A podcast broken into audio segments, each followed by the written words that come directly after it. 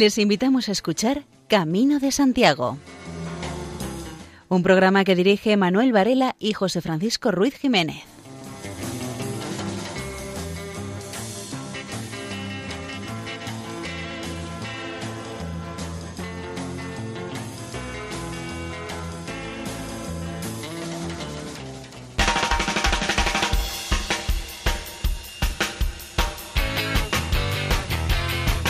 Queridos oyentes, les damos la bienvenida a un nuevo programa de Camino de Santiago en la sintonía amiga de Radio María.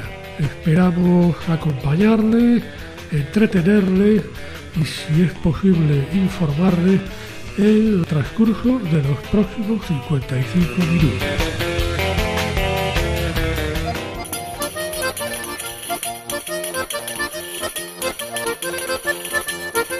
En nuestro programa de hoy les ofreceremos nuestras secciones habituales, noticias jacobeas y eh, no podía faltar la música. Escucharemos al padre Miguel Ángel Álvarez, del párroco de Afonsagrada, conversando con peregrinos a su paso por esta localidad y también escucharemos a Fernando Quintero, Alberto Castelló de Pereda y Manuel Veiga. Y sin mayor dilación, entramos en materia.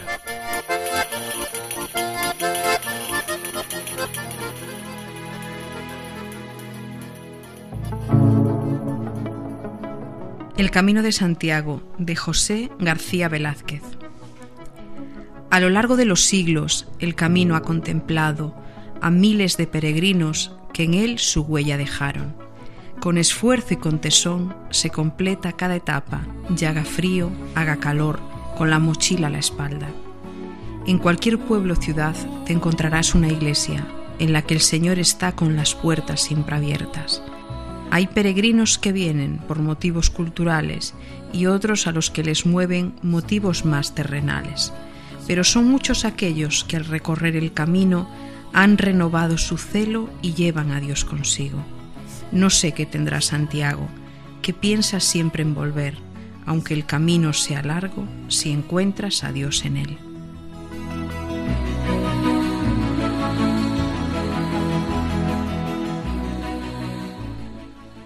Quiero ver y sentir lo poco que se necesita para ser feliz.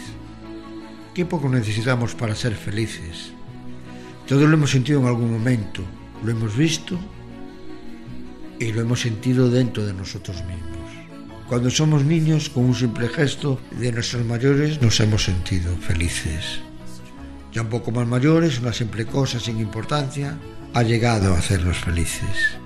No importa para ayudar a hacer grandes proyectos, grandes regalos, grandes fiestas, asistir a grandes eventos. Muchas veces eso no nos hace feliz. Somos más felices en una pequeña reunión familiar donde la alegría nos sale a todos de dentro el cariño de cada uno, que huele en el aire lo mismo que una buena dosis de colonia.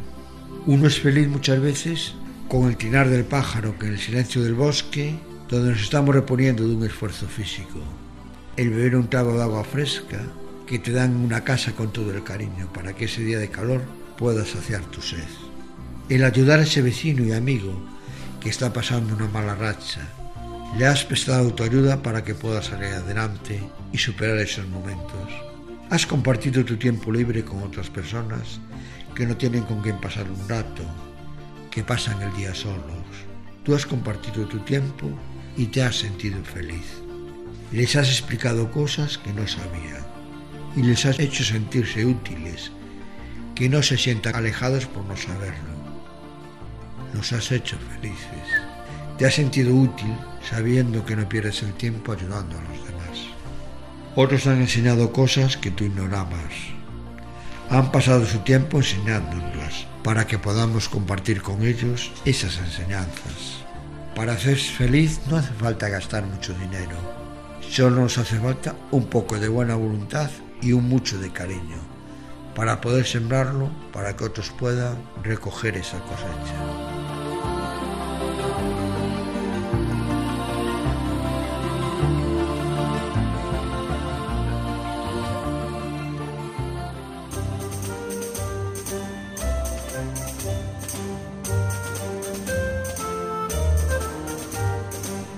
Un peregrino herido tras caer en una zona escabrosa a la altura de Riego de Ambrós, en el Bierzo.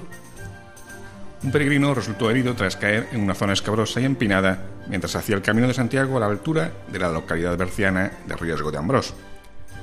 El peregrino, de nacionalidad estadounidense, tuvo que ser rescatado por los bomberos, debido a que la zona en la que se cayó era pizarrosa e inclinada, lo que provocó la dislocación del tobillo y su incapacidad para moverse con facilidad.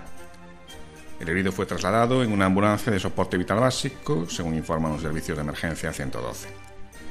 Al lugar de los hechos se desplazaron la Guardia Civil, los bomberos, personal de SACID y una ambulancia de soporte vital básico.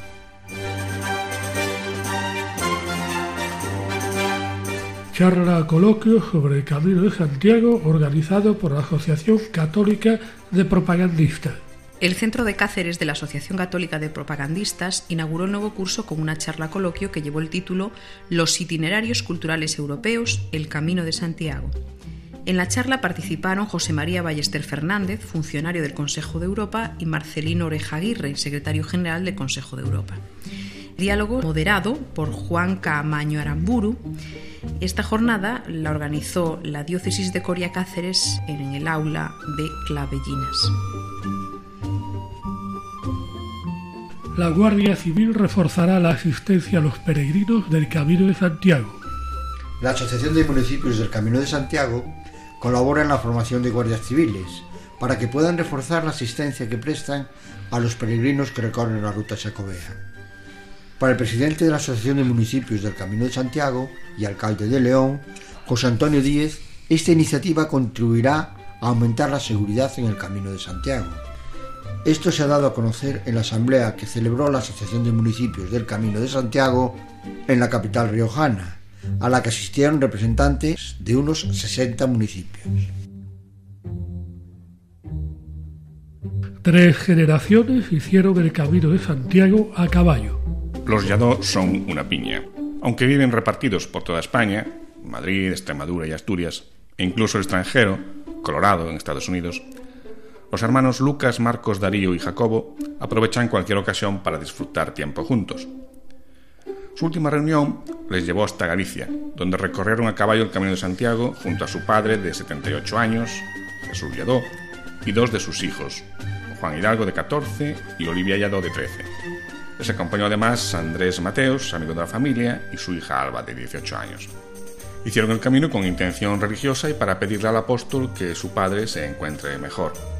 Consideran que la experiencia fue maravillosa.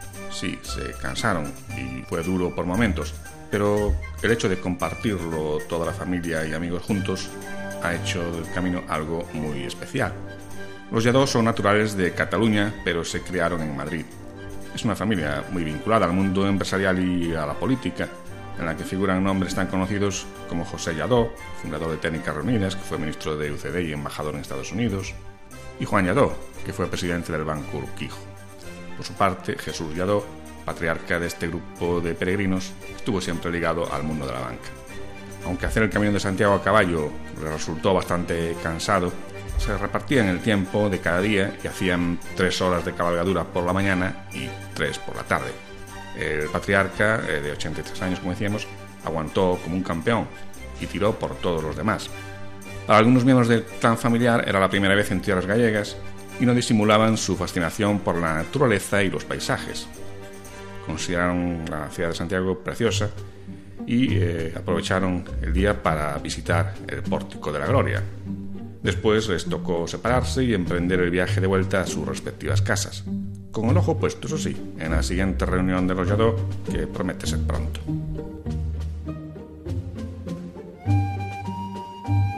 La bicicleta eléctrica no es del todo bienvenida a Santiago de Compostela, y es que los peregrinos que realicen el Camino de Santiago en este vehículo no recibirán la Compostela, acreditación que expide la Iglesia por haber efectuado la peregrinación.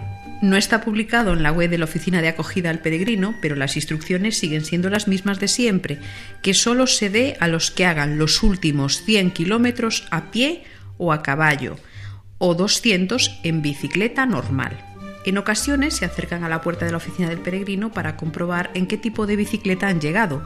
De todas formas, aseguran tener mucha experiencia y nada más ver entrar al peregrino saben si ha venido a pie, si ha venido en bici, en coche o en barco o a vela. Según otras opiniones, hacer el camino de Santiago en bicicleta eléctrica y pedir la Compostela no es ninguna trampa, pues las bicis no van solas, hay que pedalear, y facilita a personas con cardiopatías, problemas de salud o deficiente condición física hacer el camino. Lo cierto es que la bici eléctrica no está considerada como vehículo de motor, siempre y cuando no supere los 250 vatios de potencia, requisito que cumple la mayoría de las bicis eléctricas. Además, el motor con el que cuentan solo asiste a la pedalada, pero eso no significa que se muevan solas, ya que hay que pedalear y esforzarse para hacerla funcionar.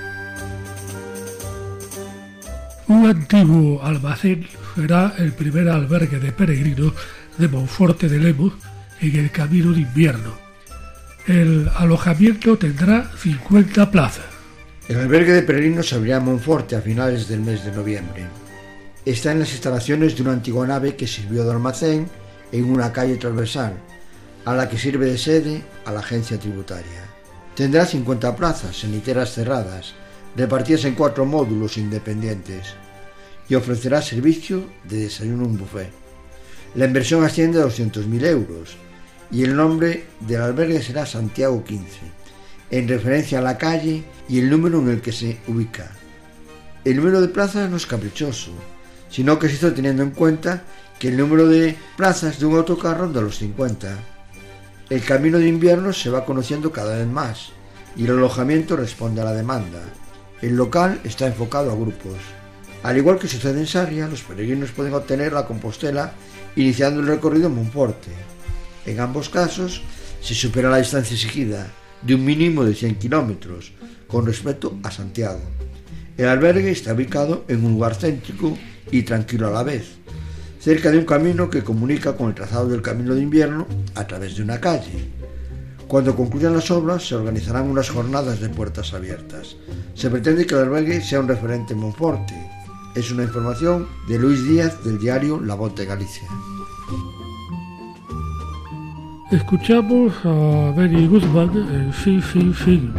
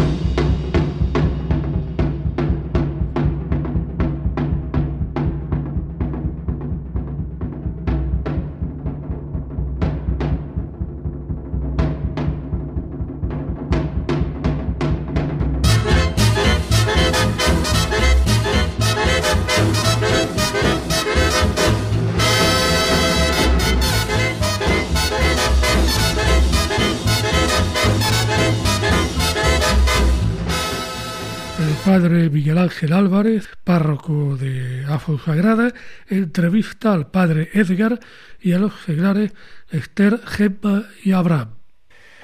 Esta tarde, cuando llegué a la parroquia, Mercedes, la chica que atiende la oficina de los peregrinos, me dice, bueno, hay un padre que quiere celebrar misa, pero no sé de qué congregación es, porque es un hábito así un poco extraño. Y se trataba, pues, del padre Edgar, de la congregación de hermanos de Nuestra Señora de la Luz, que está trabajando en Murcia, en la diócesis de Cartagena-Murcia, y que viene pues acompañando un grupo de peregrinos. Están aquí también con nosotros Esther, Gemma y Abraham para grabar este pequeño testimonio para Radio María. Padre Edgar, ¿cómo está siendo la experiencia? Es una experiencia para mí fundamentalmente de encuentro con la fe en la que está arraigado mi vocación, mi sacerdocio, la fe de la Iglesia. A fin de cuentas, ¿no? Pues al tratarse de ahondar en las raíces de la experiencia de la fe de esta región, pues es una oportunidad para mí de gracia, de vivir ese encuentro personal con el Señor, ¿no? A través de este camino y al mismo tiempo vivirlo en comunidad con estos peregrinos con los que vamos realizando el camino de Santiago, para también descubrir esa parte de la espiritualidad propia del camino, ¿no? del ponernos siempre al servicio los unos de los otros, de esperar, de motivarnos, de ayudarnos, como una simbología un poco de lo que es la vida, porque la vida también en cierto modo pues es un camino que todos recorremos. Por aquí es frecuente ver a sacerdotes que vienen acompañando pues un grupo de peregrinos. ¿Qué le demandan a usted los peregrinos de su grupo? ¿Qué, qué le piden en las largas horas del Camino de Santiago? Lo primero es ánimo, el poder acompañar y poder fortalecer a las ovejas débiles cuando en algún momento pasan momentos difíciles, cuando se les hace un poco dura ¿no? la experiencia. He tenido también la oportunidad de encontrarme con personas a lo largo de todo este camino en la que también alguna persona siente necesidad de confesarse, por ejemplo, o incluso dentro de lo que es la celebración de la Santa Misa. No siempre, en algún momento podemos encontrar en las distintas etapas, ¿no? que haya algún sacerdote o que la iglesia esté abierta. Entonces, una oportunidad también para poder ofrecer los sacramentos, ofrecer la Eucaristía, en fin, o sea, para mí es una experiencia de vida sacerdotal dentro del contexto de una realidad para mí muy significativa. ¿no? Esther, ¿es la primera vez que haces el Camino de Santiago? No, es la sexta. ¿La sexta? Sí. ¿Y el Camino Primitivo? Pues el Camino Primitivo es la segunda vez. La segunda. Lo que pasa que, bueno, el año pasado lo hicimos de Fonsagrada a Santiago y este año, bueno, han empezado, yo no he empezado, desde Oviedo, todo el camino. Pues para mí es una experiencia pues estupenda porque llevo seis años, o sea que para mí es lo mejor del verano. Entonces, ¿se puede comparar con otros caminos? ¿Es más difícil, más fácil? Pues este durillo, ¿eh? tiene muchas subidas y bajadas, lo que pasa es que Asturias es maravillosa. O sea, yo estoy acostumbrada a Galicia, que es un bosque cerrado, y aquí, claro, pues es que tiene una dimensión que toda la montaña, las nubes, o sea, que te pone en contacto directamente con Dios, pero nada más salir, o sea que a mí me ha... Entonces se, se puede decir, mm, sin miedo a equivocarnos, que el camino ayuda a la fe. Indudablemente, claro. Además yo que pienso siempre en los peregrinos que comenzaron buscando el camino de Santiago, ¿no? Entonces pienso que ellos son como nuestros hermanos en la fe, que han hecho este camino para que luego nosotros sigamos. Y bueno, pues me lleva a unirme a la iglesia. O sea, pienso que nosotros somos peregrinos siempre, ¿no? Siempre vamos en busca de Dios. Y bueno, pues exacto, tantos años que lleva esto, pues mm, no sé, es como un honor, ¿no? Poder seguir esos pasos. Son los pasos de la fe. Y Abraham, tú creo que es más bien un peregrino del mundo. ¿Cómo es tu historia? Cuéntanos. Bueno, desde hace tres años que me estoy preparando, soy un peregrino que vive en Múnich y la verdad es mi primera experiencia, mi primera vez, pero todo esto considero como los diferentes pasos en, en mi vida que han sucedido, lo empiezas a ver tan transparente que se hace realmente, te hace crecer en fe, te hace que realmente te des cuenta que valió la pena poder alcanzar para ser un peregrino como lo que está sucediendo ahora para mi meta justamente es esa, la de poder lograrlo, porque es duro, durísimo el camino para mí, sí, pero feliz realmente de poder estar en este tramo. Ya vengo desde León, pues a Oviedo, y ahora espero lograrlo llegar desde Fonseca hasta, hasta Santiago. Santiago. Eh, ¿Estuviste alguna vez ya en Santiago? No, primero, no, nunca, Nunca. nunca, no conozco, y es mi emoción, estoy fascinado de eso, enamoradísimo de querer llegar. Supongo que hay gente que te pidió pues alguna cosa para el camino. Sí, naturalmente, muchas oraciones por las amistades. Yo vivo en Alemania, pero vivimos en nuestra comunidad católica y también el padre Alberto, que es párroco de la, de, en Múnich, de, de habla hispana. Y claro, pido mucho, nos somos, en estos momentos, las hermanas que apoyan a él tienen que regresar a España ya y posiblemente haya cierta carencia, pero de todas maneras, como ha habido esa comunidad de creyentes, pensamos de que no va a ser necesaria las hermanas y que nosotros mismos vamos a poner nuestro granito de arena para que el padre o el párroco Alberto no esté solo en Múnich. Muy bien. Y terminamos con Gemma. ¿Es la primera vez que haces el camino? No, es la, es la segunda. ¿Y, y acompañada por un sacerdote? Sí, sí, sí. Yo también, yo por circunstancias de la vida era algo que yo quería hacer por la a raíz de la muerte de mi padre, me llamaba la atención. Yo vivo en Cartagena, había entrado el, el apóstol aquí a España por ahí, entonces yo quería hacerlo. Y nada, me conocí a los hermanos de la luz en Murcia, conocí al padre y él organizaba este viaje y entonces pues a raíz de ahí, la verdad que llevaba alejada 20 años de la iglesia de rezar y a, pesar de haber ido a un colegio religioso y otra vez fue como recuperar la fe o empezar a recuperar la fe y practicar y, es como una vida, como decía el padre, una vida en pequeño porque pasa un momento de todo tipo y luego el compartir te abre mucho, te abre te abre el corazón un montón. Llevar la mochila te hace ver lo que se necesita muy poco, lo importante de, la vida, no sé. En esos momentos que vas caminando piensas muchas cosas, reflexionas mucho, ves, aprendes. Luego ir con un sacerdote pues es algo también muy especial. Si vosotros venís en, grupo, como dijimos, pero seguramente que durante estos días tuviste ocasión de a lo mejor contactar con peregrinos que no son de vuestro grupo. Sí, sí. El primero que hice, mm, la verdad que tampoco había muchos peregrinos, era el portugués. Y este, cuando ves gente de otros países que comparten la fe o tienen inquietudes o cuando ven al sacerdote pues le preguntan y sí, sí, es muy interesante. Cualquier peregrinación es interesante, la verdad. O sea que mm, sirve para liberarse de muchas cosas, ¿no? Sí, sí, sí.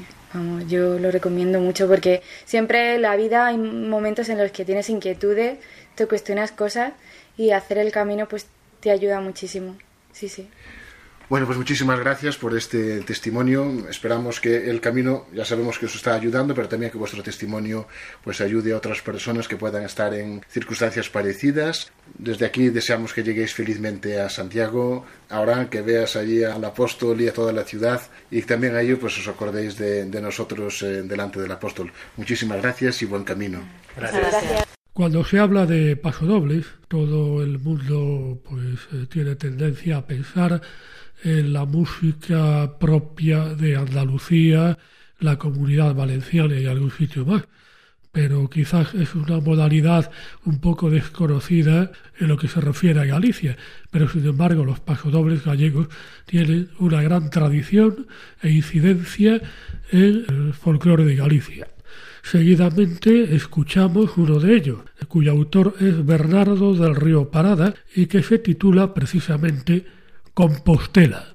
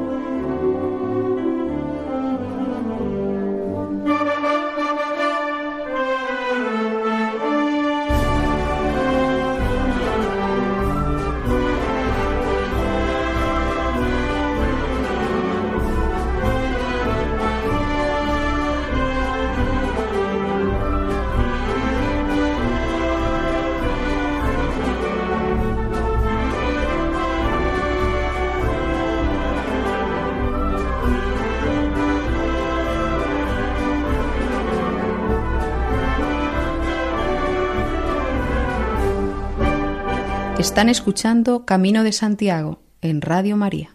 A continuación, oímos la intervención de Manuel Veiga, organizador de peregrinaciones por el Camino de Santiago en la parroquia de la Milagrosa, en Lugo. Tuve la oportunidad y, el verdadero placer de hacer el Camino de la Mano de Manuel Veiga y vi en él algo que quiero preguntarle. Vi en ti, Manuel, mucha alegría y emoción, aunque es un trabajo fuerte, porque yo siento que ser guía del camino no es algo sencillo.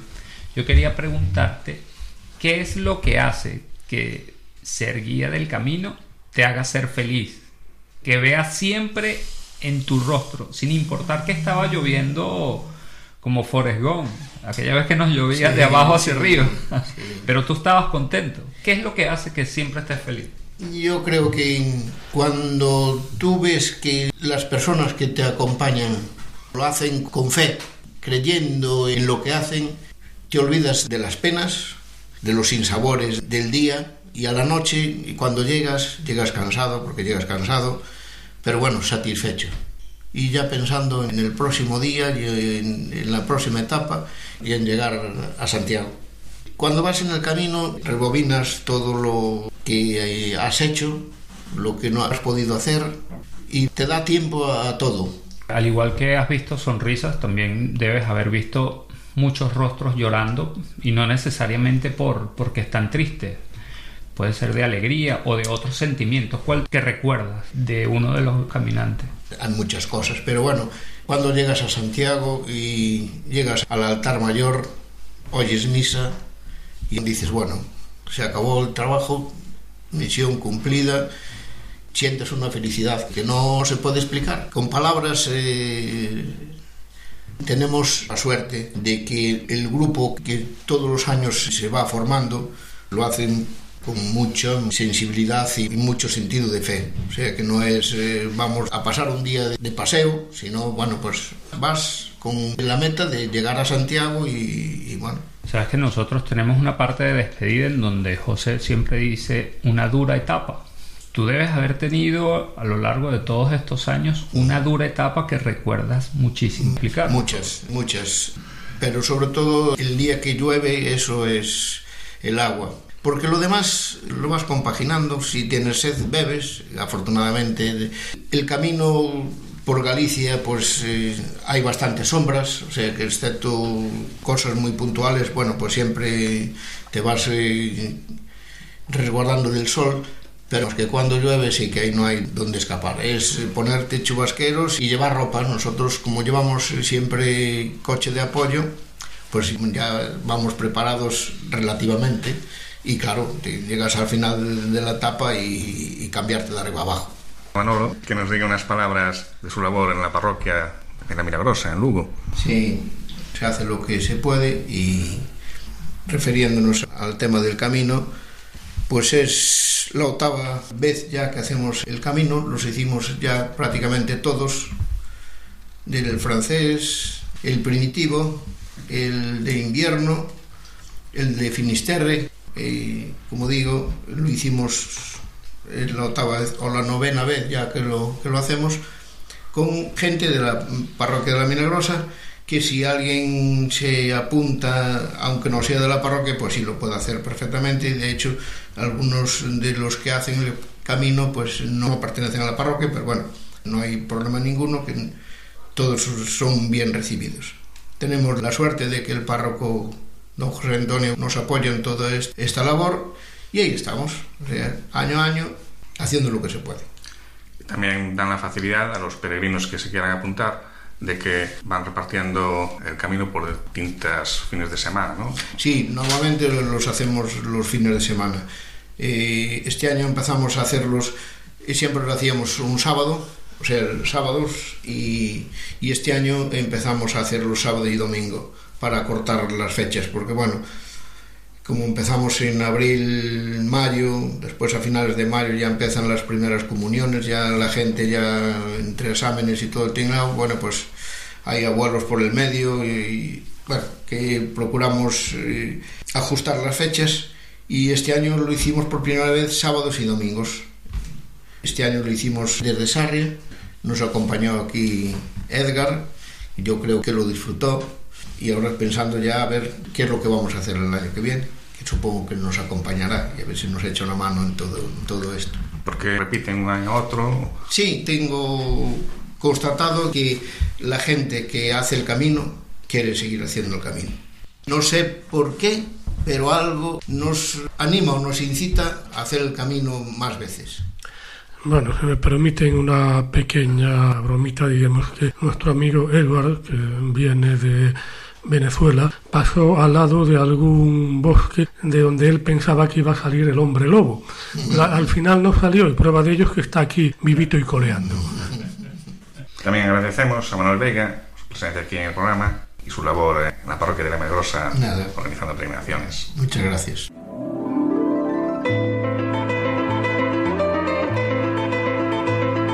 Y llegamos a la sección Páginas de Camino, donde nuestra compañera María José López hoy hace referencia a diversos artículos que en su día publicó el diario Faro de Vigo debidos a la pluma de Álvaro Cunqueiro y relacionados con el Camino de Santiago. A continuación vamos a leer un pequeño extracto del libro Camino de Vuelta de José Antonio de la Riera sobre unos artículos de Álvaro Cunqueiro sobre el Camino de Santiago. El niño mira tranquilo, desde unos inmensos ojos azules, al señor miope de grandes narices que le señala un desvencijado SEAT 600. Don Gaiferos. Luego interroga al niño y a su hermano. ¿Pasan muchos peregrinos? Los niños se encogen los hombros. No, no saben lo que son los peregrinos. Tampoco recuerdan haber oído la palabra. Es 1962 es Cebreiro y el hombrón de aspecto bondadoso que comparte con los niños pan de centeno y requesón es Álvaro Cunqueiro, uno de los mayores genios que ha dado la literatura del siglo XX. Considerado durante buena parte de su vida como un escritor periférico, despreciado por los popes de turno, Cunqueiro, el gran tapado, el amigo de Merlín, el extraordinario fabulador, eterno viajero por todos los países de la imaginación, sobrevivía escribiendo artículos para el periódico Faro de Vigo, que llegaría a dirigir. Acompañado por el fotógrafo Magar, Cunqueiro realiza desembarcos repetidos en el Camino de Santiago. Ya en 1954 había recorrido Cebreiro preguntando, no podía ser de otra manera, por Sir Galahad. Pero aquel otoño, cerca de Santa María la Real, buscaba a los protagonistas del camino, a los peregrinos. La respuesta de los niños en un cebreiro desolado se lo había puesto difícil. Insiste, no obstante, con una anciana que le dice Hace dos años pasó uno. No sería de mediana estatura y barba rubia, y cuando hablaba cruzaba las manos detrás de la cabeza, y lo que era importantísimo, habría subido por la fava a caballo y alaceando nubes. No, no era Bertrand du Esclin, era un camino sin peregrinos, aún tenían que bajar torrentes por las congostras que se produjera de nuevo otro gran milagro en Ocebreiro. Pero el escritor persigue el sueño y en Triacastela se hace contar la historia del peregrino francés que cuarenta años antes, calentándose al fuego de una lareira, se había pasado la noche recitando versos en su idioma, y todos, niños y viejos, le habían entendido otro milagro del camino, que como es sabido, dispensa don de lenguas al que lo recorre con el corazón puro. Cunqueiro identifica sin dudar al peregrino. Era, no podía ser otro, el poeta Germán Nubó, que según las consejas llegó desde la Provenza pidiendo limosnas para las iglesias. Emocionado, intenta encontrar la posada donde se había alojado el pobre poeta peregrino. Él mismo pondría allí a su costa una lápida en su recuerdo. Pero es en vano. Un manto de olvido y pena, un silencio de siglos se extiende por todo el camino de las estrellas. Pero no renuncia, le esperan como siempre en Vilar de Donas Doña Vela y sus damas, que guardan por la eternidad el descanso de los caballeros santiaguistas.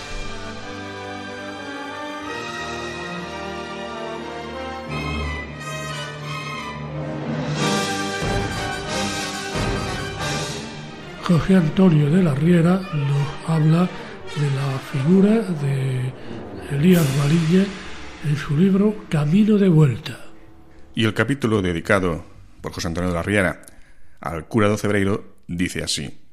Don Elías Baliña no era de gran estatura, pero en su alma cabía todo un camino.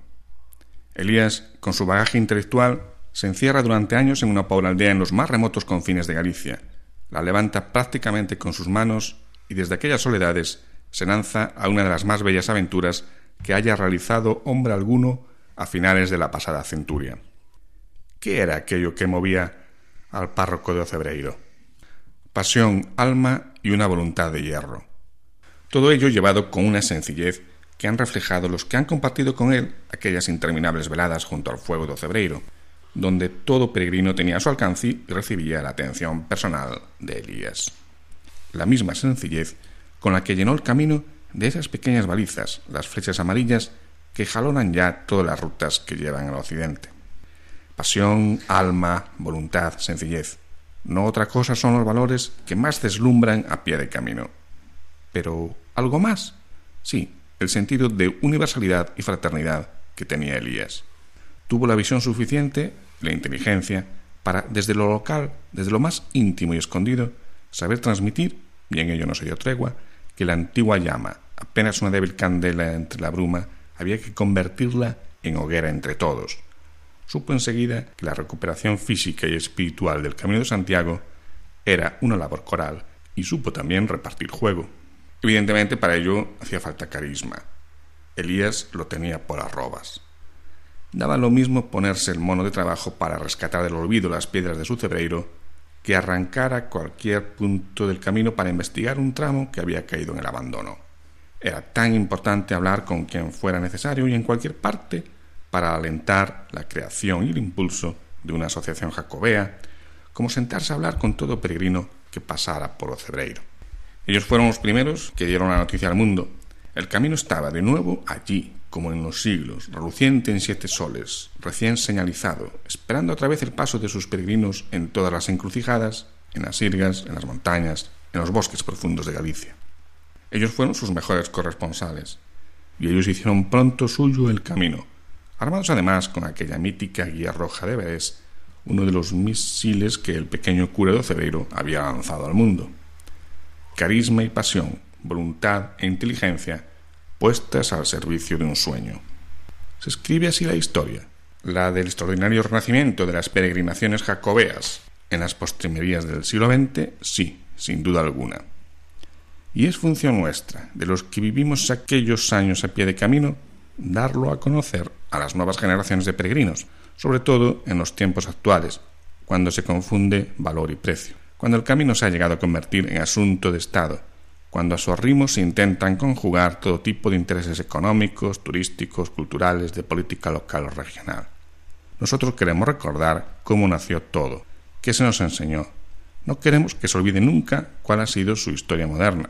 No queremos el olvido de los que nos enseñaron un camino único con Elías a la cabeza, ni queremos tampoco, y por lo mismo, que nada nuble y que nada oculte lo que es realmente el camino de Santiago y que es el paso esperanzado, ilusionado, volcado en su propia fe, en su búsqueda y en su esperanza del más humilde de los peregrinos del apóstol, que un día y otro y otro más, un paso y otro y otro más, persigue su propia sombra por los campos góticos castellanos, por las montañas de Asturias, por la plata de Extremadura, o en el poniente grandioso que nos llega desde Portugal, conjugando siempre un verbo por veces lacerante, llegar. El camino es, ante todo, ese peregrino. Y de todos los que, con el alma prendida del bordón, buscan y buscarán ese algo más que, tal vez, la dureza del siglo que les ha tocado vivir no ha permitido. Por eso agradecemos el legado que quiso hacernos llegar Baliña y los valores inherentes al mismo que él nos enseñó y fue el primero en practicar espiritualidad, universalidad, hospitalidad, solidaridad, búsqueda, aventura, brazos abiertos, sonrisa amplia, libertad y camino para andar. Si somos capaces de conseguir que no se pierdan nunca, las campanas de Santa María do Cebreiro repicarán por todos, por ese peregrino reconfortado que se pierde en la niebla de una remota aldea y por todos los otros. Elías nos transmitió un sueño. Ojalá sepamos mantenerlo. Que así sea. Recordamos que es un capítulo, lo que acabamos de leer, del último libro escrito por José Antonio de la Riera, titulado Camino de Vuelta. Y llegamos a la sección de las reflexiones episcopales sobre el Camino de Santiago. Hoy María José López nos trae a colación la reflexión de Monseñor Francisco Pérez, arzobispo de Pamplona y Tudela.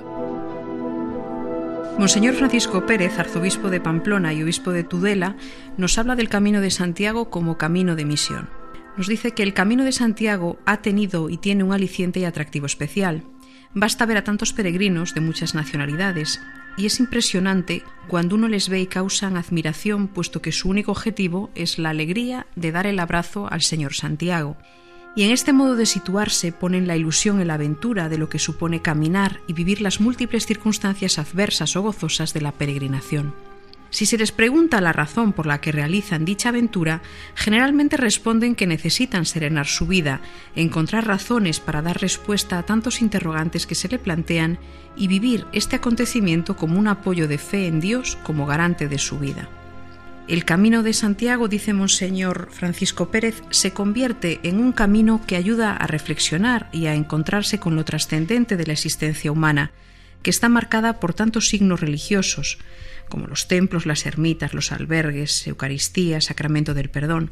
Bien se puede decir que es un camino de misión, puesto que los agentes de pastoral como sacerdotes, religiosos y laicos van armonizando dicha peregrinación a los viandantes son señales vivas de la encomienda que está confiada por Cristo cuando nos decía Id pues y haced discípulos a todos los pueblos, bautizándolos en el nombre del Padre, del Hijo y del Espíritu Santo, y enseñándoles a guardar todo cuanto os he mandado.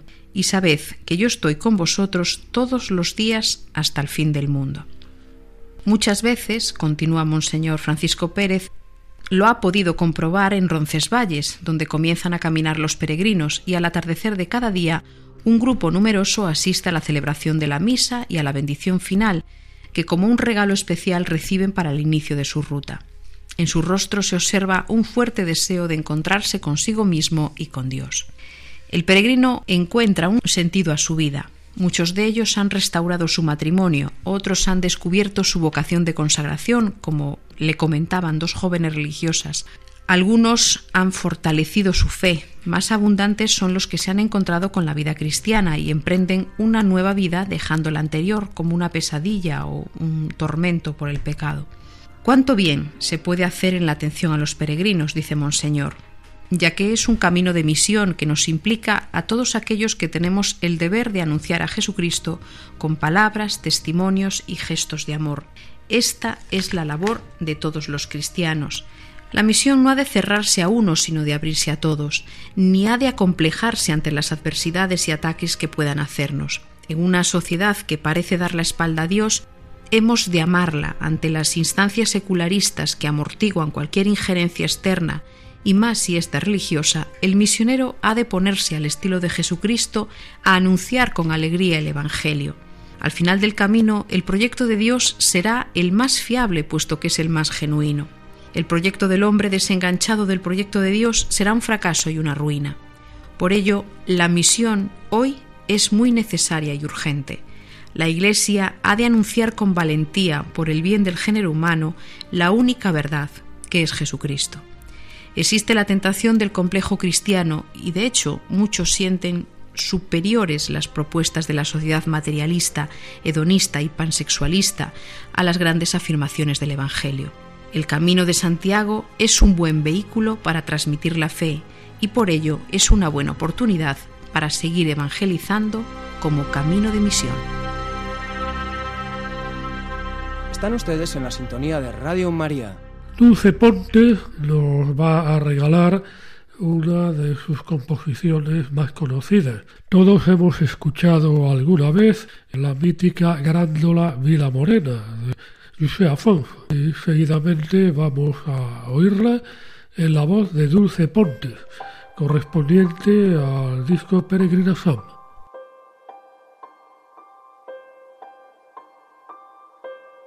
Tran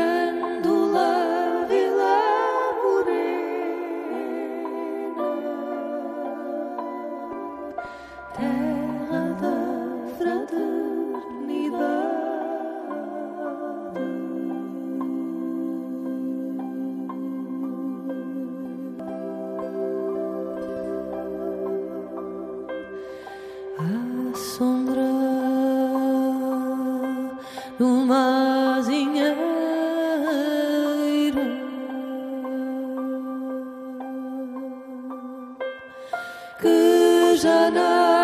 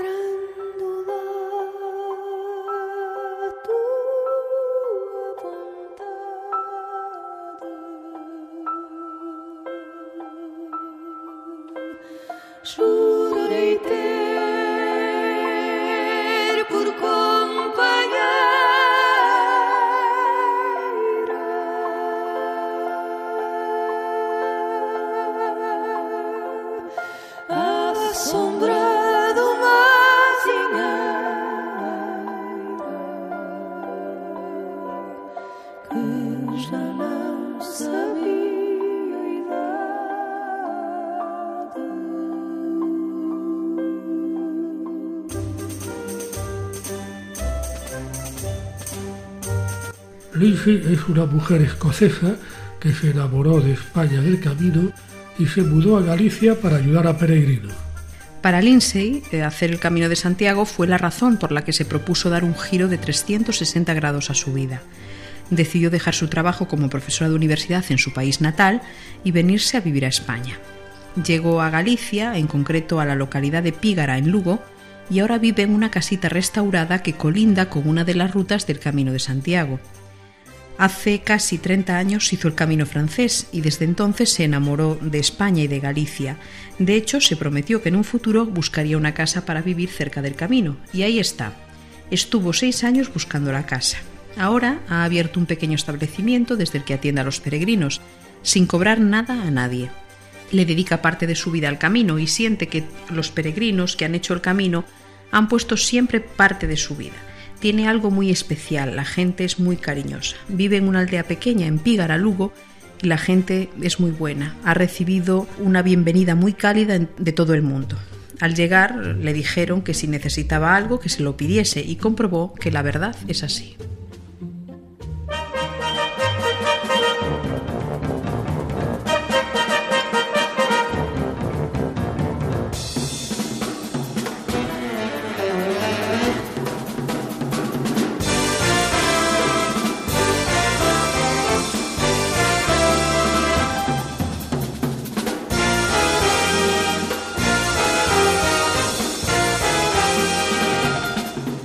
Llegamos al final del programa de hoy en Galicia. Durante ese mes de noviembre celebramos los famosos magostos.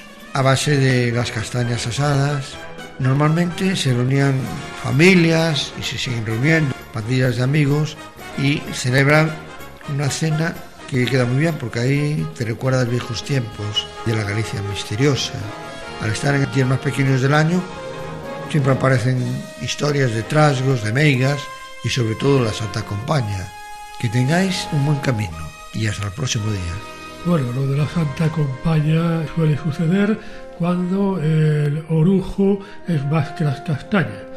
Pero bueno, para cualquier consulta o sugerencia pueden dirigirse al correo electrónico camino santiago arroba Nos disponemos a iniciar una nueva y dura etapa que esta vez discurrirá entre las localidades de Osaka y Stuttgart.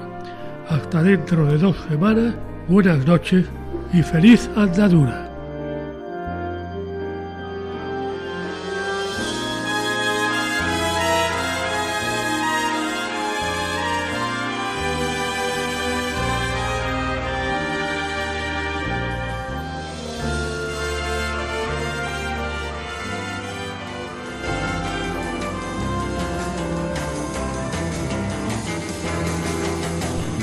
Escuchado en Radio María Camino de Santiago, dirigido por Manuel Varela y José Francisco Ruiz Jiménez.